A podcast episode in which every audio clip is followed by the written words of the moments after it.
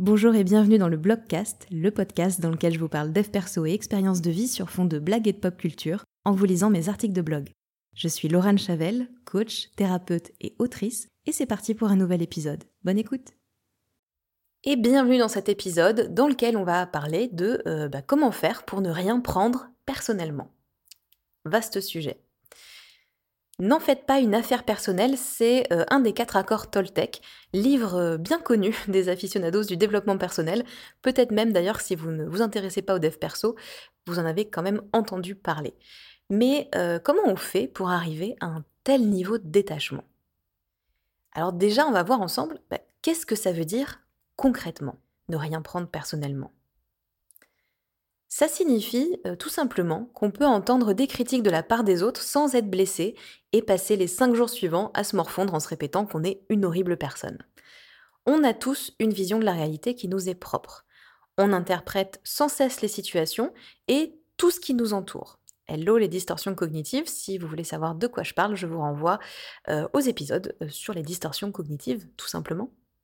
On fait ça pourquoi? Pour donner du sens à ce grand bordel qu'est la vie. Mais comme on a tous une histoire, un vécu, des valeurs, des expériences différentes, eh ben on donne pas le même sens à une même situation. Ne rien prendre personnellement, c'est donc accepter que Mireille peut nous trouver égoïstes sans que ça fasse de nous une personne égoïste. Chacun ne fait qu'exprimer son ressenti. Il n'y a pas de vérité absolue, seulement de multiples interprétations d'un même fait. Comment se détacher des critiques? Alors malheureusement, on apprend en grandissant dans notre société à exprimer euh, nos opinions sous forme de jugement et de vérité générale. Déjà, il est donc important d'activer un petit traducteur automatique interne en cas de critique. Euh, tu n'as pas de goût ou c'est moche, en fait, ça veut juste dire je ne partage pas les mêmes goûts que toi, ce qui est franchement pas grave si on y réfléchit. Euh, tu es égoïste ou méchant, en fait, ça veut juste dire que vous ne partagez pas les mêmes valeurs. C'est complètement con ce que tu dis, bah, ça dit simplement que votre interlocuteur ne partage pas votre façon de penser ou n'a pas compris ce que vous vouliez dire. Mais alors, comment savoir si les autres ont raison et si on devrait se remettre en question? Ou si au contraire, on n'a rien à faire, on n'a rien à modifier?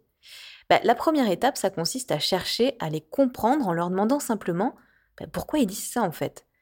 Alors là, il y a des gens qui sauront juste euh, plus quoi vous dire, hein, en fait, mais il y en a d'autres qui auront des arguments qui euh, vont vous permettre d'ouvrir la discussion pour passer à la seconde étape, à savoir va vous demander si vous êtes d'accord avec eux ou non. Il est impossible de plaire à tout le monde et cette histoire de filtre personnel, eh ben, elle rend la vie d'autrui non fiable. Vous trouverez toujours quelqu'un pour vous dire que vous êtes génial et quelqu'un qui vous détestera. Il suffit de chercher un tout petit peu. Tenir compte de la vie des autres euh, dans l'espoir de s'améliorer, du coup, eh ben, c'est vain. Et c'est le meilleur moyen de perdre de vue qui nous sommes et quelles sont nos valeurs. La seule personne sur qui nous pouvons nous reposer, eh ben, c'est nous. Si vous trouvez que vous avez bon goût, alors ça n'a aucune importance que Ginette n'aime pas votre nouvelle déco. Se sentir concerné. Si vous sortez dans la rue euh, vêtu d'un pantalon et que vous croisez un inconnu euh, qui vous glisse en passant que votre jupe elle est immonde, bah il y a peu de chances que vous vous sentiez attaqué personnellement. Cette remarque elle vous concerne tout simplement pas.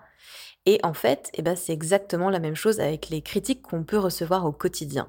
Si on se sent attaqué, blessé, en colère, eh ben, il y a de bonnes chances pour qu'on pense quelque part au fond de nous que peut-être l'autre a raison.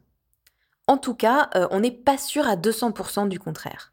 S'interroger sur ce qui nous pousse à réagir aussi violemment, même si on ne le montre pas, ça nous permet d'avancer. Est-ce que Mireille a raison? Est-ce que je suis, à mes yeux, une personne égoïste? Marcel s'est senti blessé par mes propos, est-ce que moi j'avais l'intention d'être méchant?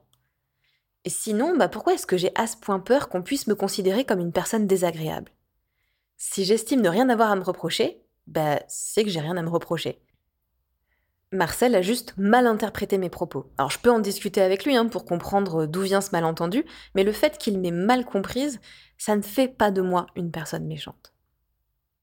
Alors bien sûr, on a tous des parts de nous qui ne sont pas accessibles, dont on n'a pas conscience. Si une remarque ou une situation se reproduit régulièrement, bah, il sera peut-être intéressant de s'interroger sur notre part de responsabilité et euh, d'entamer un travail sur soi pour mieux se comprendre et évoluer. Cette façon de fonctionner, elle a de multiples atouts. Déjà, euh, ça permet de mieux comprendre les autres et de désamorcer de nombreuses situations, créant ainsi des relations qui sont plus profondes et plus sereines On apprend à mieux se connaître aussi au passage et à revaloriser son propre avis plutôt que de laisser les autres nous imposer le leur. Du coup, bah on gagne en confiance en soi et en estime de soi, on est plus épanoui et on se sent plus libre. Et puis ça signifie aussi que nous ne nous résumons pas à une seule action. On peut dire une bêtise parce qu'on est fatigué ou qu'on n'a pas assez d'informations sur un sujet sans être stupide pour autant. On peut être maladroit sans que ça fasse de nous une personne méchante. On peut être désagréable parfois sans être un connard ou une connasse.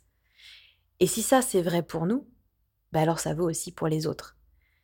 Ce qui veut peut-être dire que le monde n'est pas peuplé de cons, mais juste d'individus en fait qui savent pas s'exprimer. Et bon, de quelques cons aussi, faut pas déconner non plus. Hein. Et ça, perso, bah, ça me donne de l'espoir pour la suite. Et vous, qu'est-ce que vous en pensez?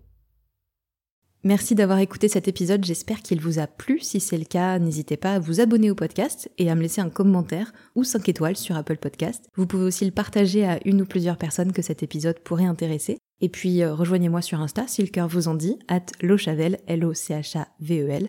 C'est aussi dans la description hein, si besoin. Merci et à la semaine prochaine.